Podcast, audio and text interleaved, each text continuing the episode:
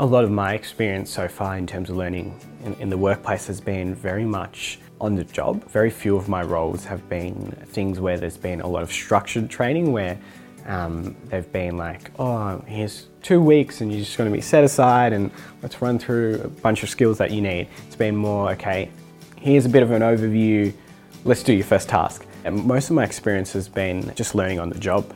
Being more adaptable to other people's um, way of learning. So I have a very specific type of learning, which is generally when I get very excited, I tend to jump from topic to topic.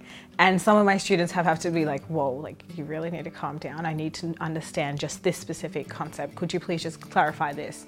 So understanding where they're coming from and understanding why it would make it difficult for them to learn this specific idea because you might have a great background in, say, biology.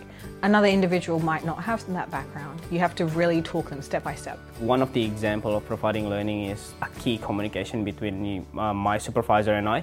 And obviously the team that I work with in Melbourne Racing Club has helped me along the way. One of the example is conflict of interest when the client wants something else and we could not provide it. Um, obviously that's part of the learning curve of to ensure that uh, we get what client wants, but at the same time to ensure that there is no misunderstanding between client and the supervisor and myself.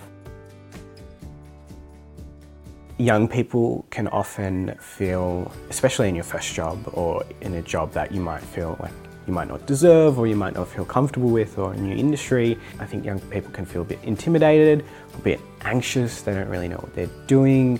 Um, am I going to make a mistake? I think the most important thing that I kind of learned as a young person is to just understand that, you know, no one expects you to be perfect right out of the gates. Like that's impossible. Just making sure that you're asking questions, that when you do something, if you're not sure, go and ask someone. Like someone's going to help you and not being too cut up if, if you make a mistake, because everyone makes a mistake. Even if you think your manager's perfect, they started out where you were, they made mistakes, they didn't know what they were doing, and it's a journey. First of all, you're young, you have years to learn. so don't stress. I was always a stress head when I was younger because I just assumed I had to rush through life. Uh, second of all, if you go out and experience the world, you will definitely learn what you want and what you want to do. And by all means, take up any opportunity that you possibly can to do that.